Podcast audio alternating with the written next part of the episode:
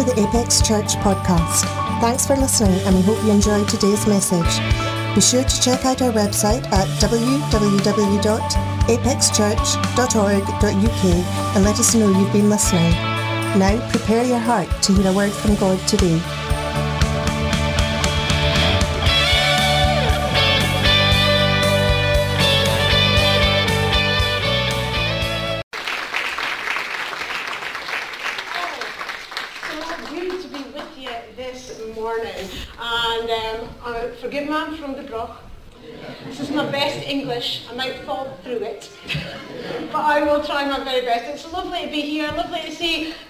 People. Who's all been at kids camp? With yes, I don't know if that's the best of my that you see there um, when we've hardly slept. Great to see the people who've been at camp. Great to see my ministry buddy, buddy Anna. Where are you?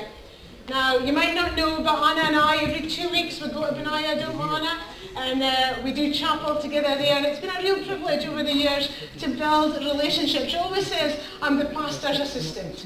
Really, she's there for a tea and a yap. And input for the girls as well. And uh, as Neil said, I had the privilege of having Neil as my mentor during my ministry, ministerial training. And you know, I have appreciated the encouragement, I've appreciated the input, and I still appreciate what Neil puts in my life. Every time that I see him, there's an encouraging word. And it really is a privilege to be here with you this morning. I love your series, God's Got This. Has God got this in your life? you know, when I was thinking about this, it brought me back to a story. Sometimes there's challenge after challenge. Has anybody ever been there? The challenge just keeps increasing. And back in November 2021, just when COVID was happening, I was on my way home and I was driving in the car quite happily and of course I hit a pothole. We're good at potholes here, aren't we? And as I hit the pothole, I just not feeling, oh, I'd been maximising the speed limit, so let's say we were going 60. And uh, I had r- rammed my car over this pothole and I just had that feeling. And I was just, I was an hour from home. I was going to wait a turn down into a country lane. It's six o'clock in November.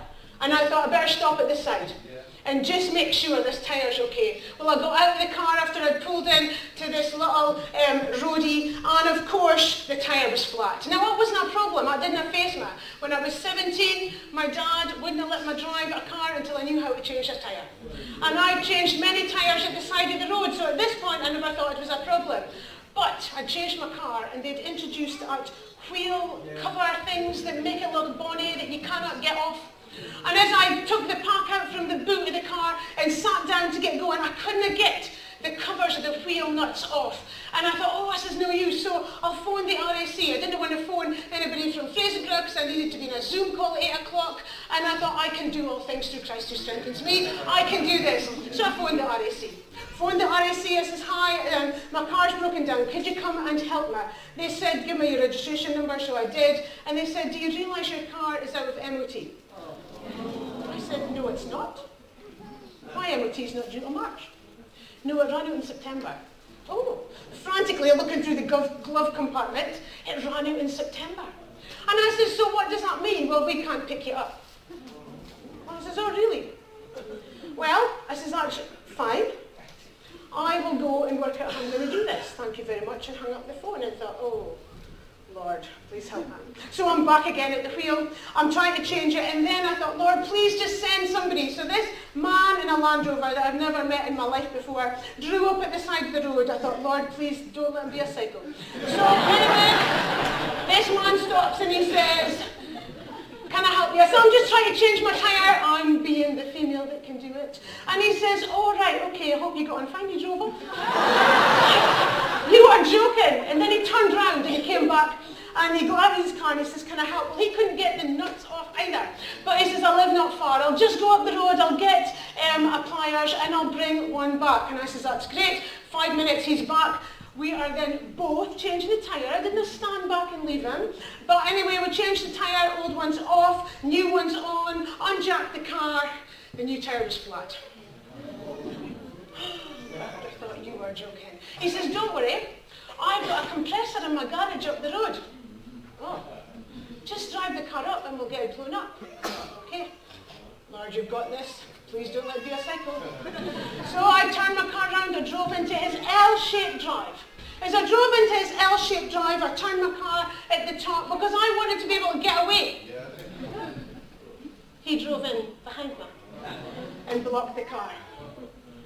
And I thought, now this is not so good. Anyway, he had this big shed doors, and as he drew the doors back, it was like something out of a movie scene. There were things hanging on the roof that could do damage to me. And he switched the compressor on, and I thought, oh Lord, I've been reading Elisabeth Elliot's book and how she'd overcome so many things in Africa. And here was me in the northeast of Scotland in the countryside, feeling like I had the same challenges. And I marked my route if I needed to get away quickly. And I thought, oh Lord, you've got to help me here. The compressor was ready to blow up my tyre. He blew up my tyre. I said, thank you very much. He moved his car and I went. And I am so thankful that God had got that. Sometimes there are days when things just go wrong again and again and again and you can't get out of the bit. But sometimes there are years where things go wrong. Again and again and again. The same God that gets us through the 24 hours will get us through the decade, the decades of hardship. You know, when Daniel called and asked for come and share, I had already journaled earlier that month from the life of Joseph. And when, he, when the phone call came, I really felt that this was the message that I was to share this morning. So forgive me that Pastor Neil has already spoken on Joseph. But I am believing that God has given this word for today. I just want to pray before we start. Lord, I thank you that you have got this. Lord, as we come around your word just now, Lord, I pray that our hearts will be open to receive from you. Lord, I pray that our ears will be ready to listen. And Lord, in this room today, I ask that you would have your way. Amen. I want to start at Genesis 41 today, going from verse 46 if you've got your Bibles. And it says this in verse 46. Joseph was 30 years old when he entered the service of Pharaoh, Pharaoh, king of Egypt. He's 30 at this point. We know that he'd been 17 when he was first taken captive. And 13 years later, he, here he is, standing before Pharaoh. I can just imagine the disbelief. Joseph left Pharaoh's presence and travelled throughout the land of Egypt. During the seven years of abundance, the land produced outstanding harvests. Joseph gathered all the excess food in the land of Egypt during the seven years and put it on the cities. He put food in every city from the fields around it. So Joseph stored up grain in such abundance, like the sand of the sea, that he stopped measuring it because it was beyond measure.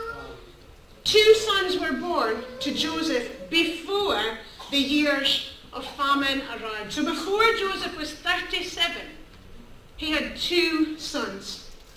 Asenath, daughter of Potiphera, priest at On, bore them to him. And in verse 51 it says this, Joseph named the firstborn Manasseh and said, God has made me forget all my hardships and my whole family. The second son he named Ephraim and said, God has made me fruitful in the land of my affliction. God has made me.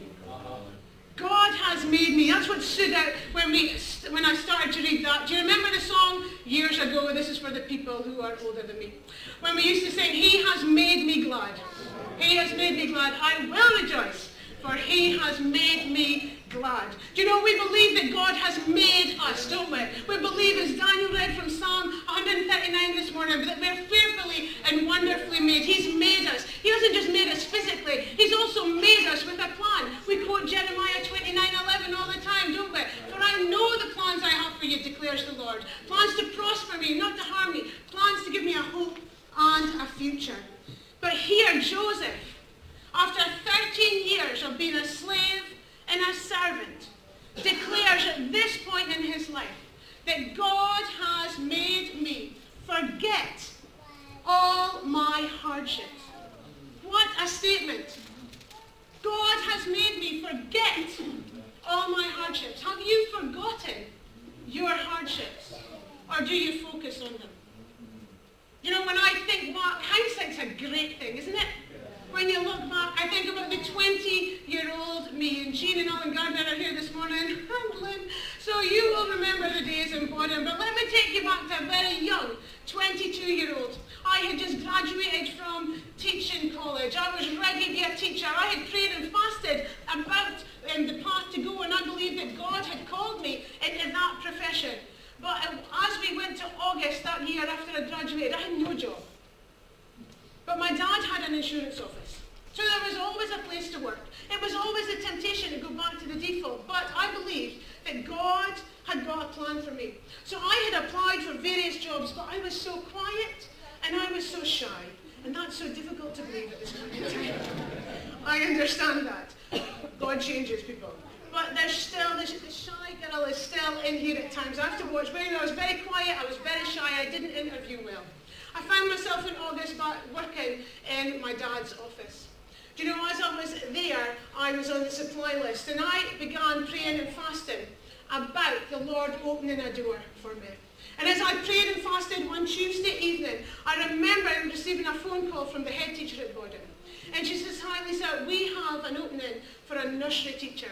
Would you be willing to come? I says, yes, that would be great. But she says, it's only part-time.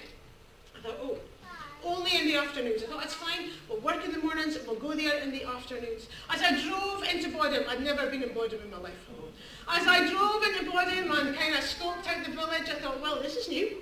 And uh, went into school. It was nice people. And I left that day and I said, Lord, if you would like me to work here, please open a door for me. Well, the week hadn't finished and the head teacher came through to me and she says, Lisa, we have an opening in primary six. A challenging class, she said. But we'll help you. But I had prayed and God had opened the door.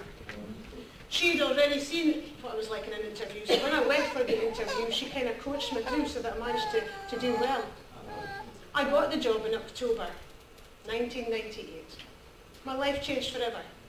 I used to love teaching. I now dislike teaching. I now felt like children had become possessed and did things that they never told you that they would do when I was training to be a teacher.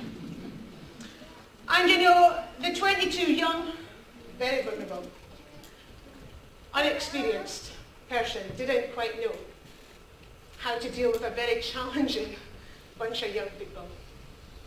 And you know, I in October was very optimistic. By December, I was glad it was the holidays. And by January, I thought, how many days have I got left?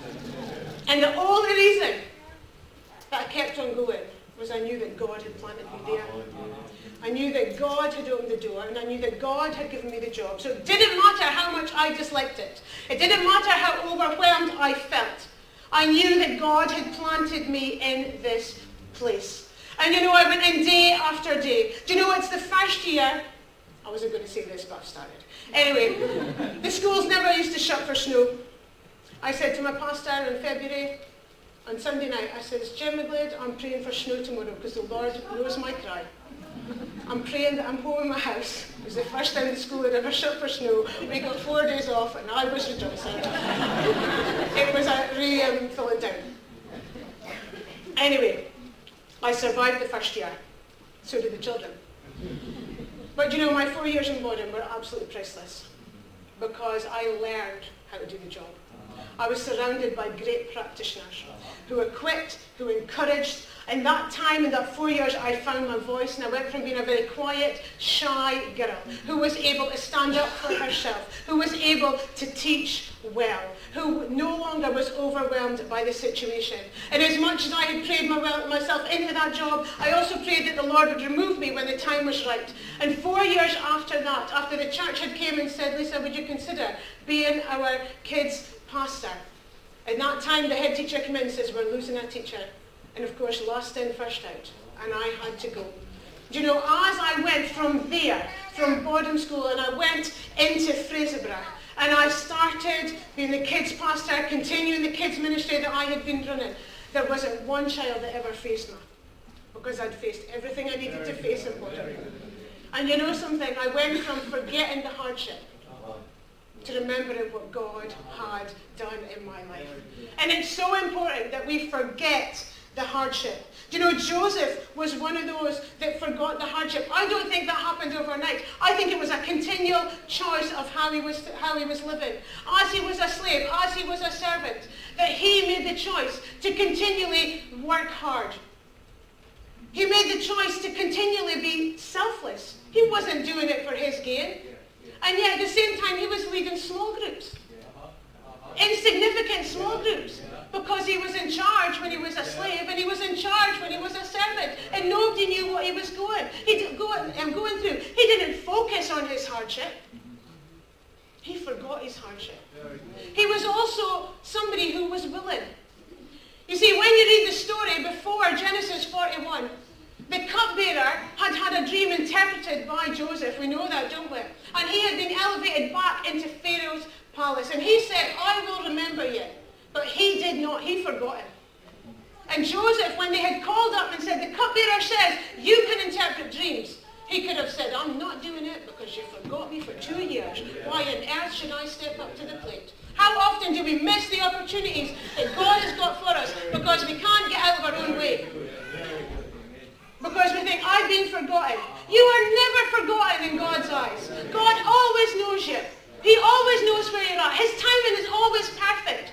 We have to stop getting in the way of what God has got for us. And we've got to be willing when the call comes, not in our time, but in his time, to step up and to step out.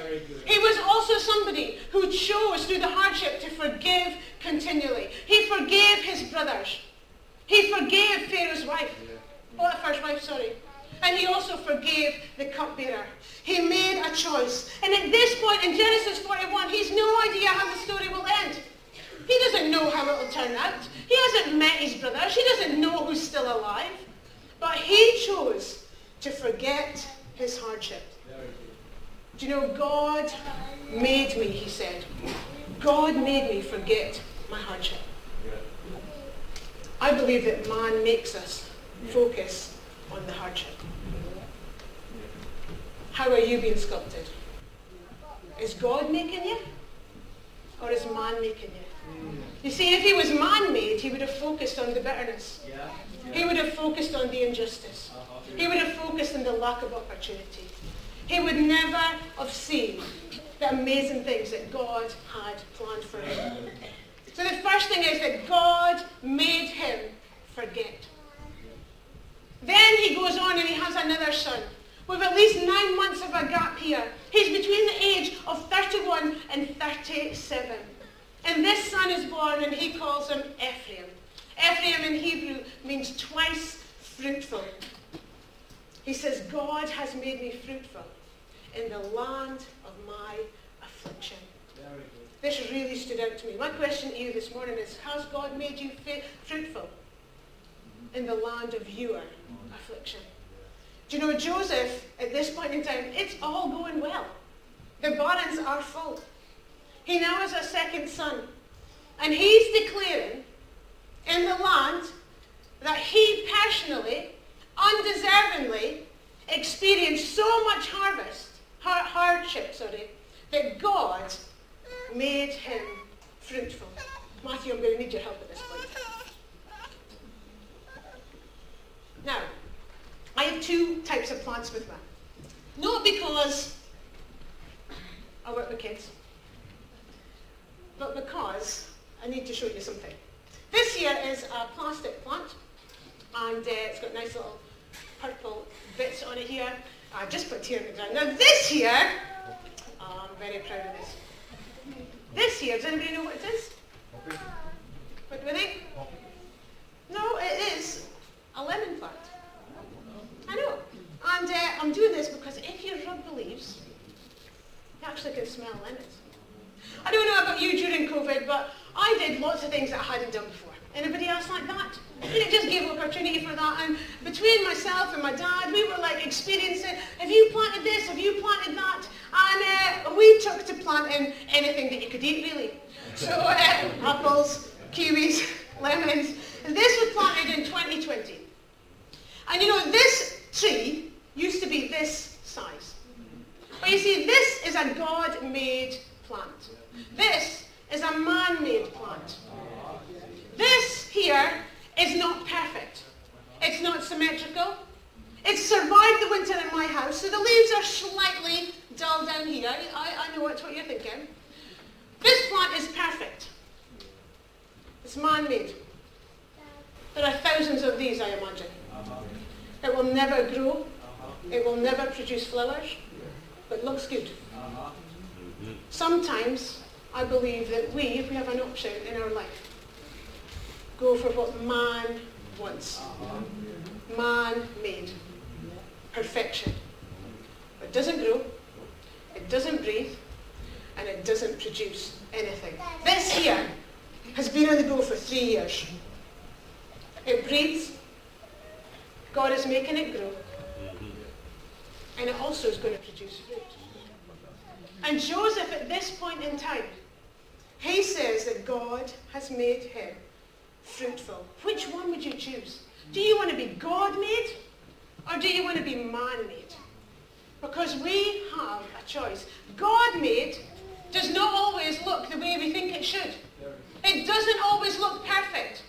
It takes time. It says it'll take five years for this plant to produce any fruit.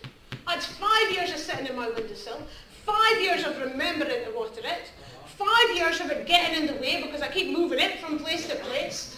But five years is going to produce fruit. It's worth the wait. Do you know, would Joseph have experienced all that he had, all that God had got for him, if he'd chosen the man-made option? To sulk, to do his own thing, to let unforgiveness get in the way.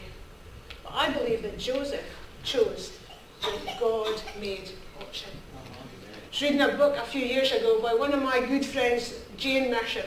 Remember Jane from AOG? She was the um, administrator and we took many adventures together in that time. She wrote a book back in 2020 and it says Adventure Awaits. And in that book, she, she was writing about her story and she said this. She says, nothing grows on the mountaintop. Everything grows in the valley. And as Joseph declared there that he had made him fruitful in the land of my affliction. The fruitfulness often comes with growth when you're in the valley, doesn't it? And you know, this verse stood out to me so much because in my life, I'm somebody that God has made fruitful in the land of my affliction. I spoke about my 20s there and the, the hardships that I had when I was a teacher. And I had forgotten all that. And as I started off life as a kids pastor, I believed that God had given me a vision for 400 kids. The church filled front and back. I'd never seen nothing like it in my life. I hadn't seen Bill Wilson. We weren't tapping into that. We were going along as I'm making it up and following what I felt the Lord was saying to me. And you know, I remember our kids club exploded. I remember 200 kids coming in. We'd started with nine kids and we got to 200 kids. But you know, as much as you can be involved in ministry and God's doing things, the enemy comes to steal, kill, and destroy. But he came to give us life and life to the. And I'll never forget sitting in the Solid Rock Cafe. Pastor Daniel, big part of the Solid Rock Cafe. And I remember sitting there one day and sitting in the sofas at the back. This guy came up to me and he says, Lisa, I want to ask you forgiveness. And I just looked at him with that teacher stare that I had learned. I was married at the time and he had gone through Teen Challenge. And after a number of years, he had gone back on drugs. And the guy that was asking for forgiveness was the guy that was instrumental in him going back on the drugs. And I remember when he asked that question, I just looked at him and in my head, I says, Lord, are you joking? You see, it's great when it's somebody else's story. Yeah, yeah, But when it's at your doing, yeah, yeah, and when it's your story, yeah, you have a choice to make. And this guy's mouth kept talking. And my mind was having a conversation with the Lord. Mm. And I came to the verse when we read about Peter, and he says, How many times should we forgive somebody, Lord? And Jesus said, 70 times 7. And as I sat in that sofa, my hopes and dreams were shattered. I had no idea how the story would end. But I knew that that moment I had a choice to make. And God gives us choices. You see, God's got this, but have we got him? Because in that moment, I believed that God had 400 kids for the kids in Fraserburgh. I believed that God had a plan and purpose for my life. I believed that he was with me and he was for me. But I also knew that my life was in an absolute shambles where I was at at the moment. And I remember sitting on the edge of that sofa. And I turned to the guy and I says, I do forgive you. Do you know that guy continued to sell drugs? That guy continued to cause chaos in my world. But that day I learned a very important lesson. That I couldn't allow my hardships to determine where I was going. And in what turned out not to be eight weeks or eight months, but eight and a half years of hardship. Eight and a half years of not knowing the end. Eight and a half years of saying, God has got this. Eight and a half years of knowing that if I just stood the path and stayed the path, that God had got a great future for me. You see, at times in the hardest moments of our life, I believe that the enemy is trying to take us out so we can never get to our future. He's taken us out because there's great things planned. The Bible tells us that.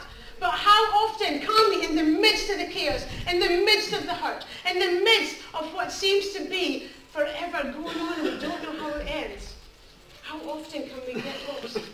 Do you know, Joseph is a great example to me because he kept on going. I believe that God made Joseph focus on his future. It says in Genesis 39, doesn't it, that the Lord was with Joseph. If he is for you, who can be against you? It's not about what's happening to you, it's about who is with you. It says in Genesis 45, it says there that God, that Joseph, when he met his brothers, this is after he had a Manasseh, where he says, God made me forget. Where he had an Ephraim, where he says, God made me fruitful. He's turning to his brothers, who he has forgiven. And he turns and he says, God sent me here. God sent me here. Do you believe that God has sent you here? Do you believe that God has sent you to the Northeast for this time, for his purpose? I believe that God has sent each one of you here. And if he sent you here, he's got a great purpose for you. Do you know, I remember discovering Romans 8, 28. Do you know what that verse says? Remember discovering it as a teenager. All things work together for good, for those who love the Lord and are called according to his purpose. Do you know, I have been in church, I, I share a little bit online, excuse me, um, about the ministry journey more than anything, isn't it, Daniel? And I uh, gave my life to the Lord when I was nine. But you know what? Nine years old, I truly believe that God had a plan and purpose for my life. Is that your story? Do you believe that God's got a plan and purpose for your life? Because you see, when that's the foundation that you build your life upon, whatever comes your way, you just got to hold on. You just got to believe that God has got you. As Joseph was focused on his future, I believe that we have got to focus on the future that God has got for us. Do you know, I've had many trials in my life. And I'm sure if I was to go around the room, you've had many trials in your life, haven't you? Some are harder than others, aren't they? What do you say when the trials come? One more story that I just want to share with you this morning. You see, as much as my 20s, I, I learned a lot, and then in my 30s, my 30s were challenging years. And then I got into my 40s. And I remember the verse that came at that point from Joel, that I will restore the years that the locust has eaten. And I clung on to that, and I believed that, and I had started a new decade, and I, I was beginning to see God's blessing on my life. And I remember in May 2018, running a marathon, which was a miracle in itself. and uh, I ran the marathon, I enjoyed the running, I had a great time um, during the marathon. And uh, six months later, a virus hit my body. 2018 in November, I couldn't get out of my bed. I couldn't walk, couldn't, never mind run. And I remember at that point in time, having lived through so much hard times, lying in my bed, saying, God, this can't be my story. You ever been there? God, this can't be my story. Do you know, one week turned into three weeks. Three weeks of pain, not being able to move. Three weeks of pain, not being at church. I'd never not been at church in my life. Know, at that point, people threw all kind of diagnoses at me. Told me I could have cancer. Told me I could have Crohn's disease. Told me I could have rheumatoid arthritis. And I remember not Googling one of them. Because God had got this. And you know, in the pain, and I, I was at, it was different from the 30s because I had no idea why this had happened. Have you ever been there? No idea why this has happened. And I remember having to push in spiritually to a different level. Because in the pain, it was so difficult to focus on the Lord. In the pain, I just wanted healing, just like that. Three weeks turned into two months. And in that three months, in the two months, Psalm 23 became so, so precious when David says, the Lord is my shepherd. I shall not want. Sometimes we've got to get out of our own way, haven't we? I had to get out of my own way. And I remember sitting and digging into the Word of God. That verse that says, He leads me by the still water. And He restores my soul. Do you know, in two months, that's what the Lord did. My friend says, God benched you. Get over it. That was what, that's what I got from one of my friends. Do you know, there's purpose in everything. And I had very precious two months with the Lord. I'll never forget coming back into church and it was um, Pastor Danny Murphy's leaving night. I'm sure many of you was there. I hadn't been in church for two months at that point. I came into church and sat probably where Daniel was in Fraserburgh. And um, they started singing a song I don't know. How annoying is it when they sing songs you don't know? I was standing there, I haven't been here for two months. Are you joking? And as I stood there, my attitude was awful. I was like, haven't been here, you're singing songs you don't know, I don't even feel like I belong. Ever been there? I'm pastor. And I remember vividly having to make a choice. Having to make a choice to hope again. Having to make a choice to believe again. It was painful to even do this at this point. And I remember standing in the front row and having to, just to feel that all the negativity, all the rubbish, all the things that could get in the way. And as I stood there, Lord, here I am. Heal me. Felt the power of God upon my body like never before. And God healed me that night. But I was scared to tell anybody in case it wasn't right. Just being real. God had got this. Do you know, in that January the 6th, I remember the power of the Holy Spirit coming upon my body. And I said to Ben before I left, I said, I think, I think I'm healed. But let me tell you tomorrow. I went home and I slept. And the pain never returned to my body. I am so thankful that I forgot the hardship and I didn't focus on the hardship. And you know what amazes me now is that we read, and Pastor Neil quotes this verse a lot, Genesis 50, verse 20, that what you meant to harm me, God has meant for good. Do you know, it's 16 years since I had the forgiveness conversation in that cafe. When Joseph quotes that verse, it's 17 years after he's met his brother. 17 years has passed, and then Joseph says, What you meant for evil, God meant for good. Do you know, if you are going through the hardship just now, can you imagine where you'll be in 17 years' time? Can you imagine where God can take you? You see, I look back 16 years ago when everything fell apart and I had no idea how it would, would work out. Can I personally testify to this? That what I went through, God is using now every single day. What I went through and the hardship and the pain and the understanding how other how what can happen to you in life, I see that I'm working at that every single day now. And I couldn't do what I do now if I hadn't gone through what I went through then. And I can say today that God had me. God had got this. And I want to encourage you, wherever you're at today, not to give up. Don't focus on the hardships. Forget the hardships and see the purpose. Don't allow yourself to be man-made in this picture-perfect world that we are encouraged to live in, where everything looks right. This will never grow. It will never produce fruit. But when you forget your hardships, I believe that God can make each and every one of us fruitful in the land of our affliction. When we focus on the future. You know unforgiveness can stop us in our tracks? Unforgiveness can stop God doing in your life what he had for you. And I really felt challenged today. I don't share that story a lot.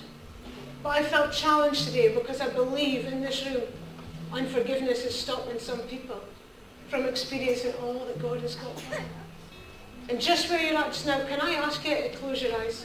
I'm going to ask the band just to, to lead us in worship just in a minute. But as we've been in God's house today, I believe it's time to forget the hardships. Hardships that's knocked you down, time to get up. Hardships that have hardened your heart, it's time to forgive.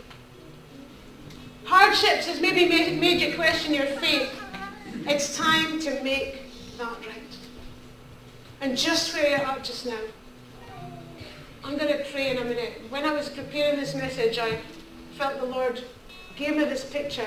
In here, there's somebody, maybe it's more than one person, feels that it's almost like there's a wrecking ball going at them in every angle, trying to knock them off, trying to knock them down. And I want to say today that the Lord says that he will carry you through. But you've got to jump into his arms for him to do that. You've got to jump into a new level of trust. You've got to jump in a new level believing that God has got you.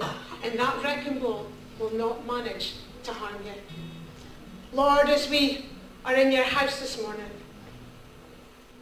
Lord, as we can take encouragement from the story of Joseph and all that you did in his life and how you've seen him through so much. Lord, I pray for each and every person in this room. Lord, for those who are in the valley just now. Lord, I ask that you would strengthen them. Lord, that they wouldn't focus on the hardships, but Lord, that they would focus on you. And Lord, focus on the future and all that you've got for them. Lord, I pray for anybody struggling with unforgiveness at this time. Lord, I pray supernaturally that you would give them the strength to forgive those who have done wrong against them. And Lord, that we would live knowing that whatever our circumstances in the mountain or the valley, that we would live knowing that you have got us. Amen. Amen.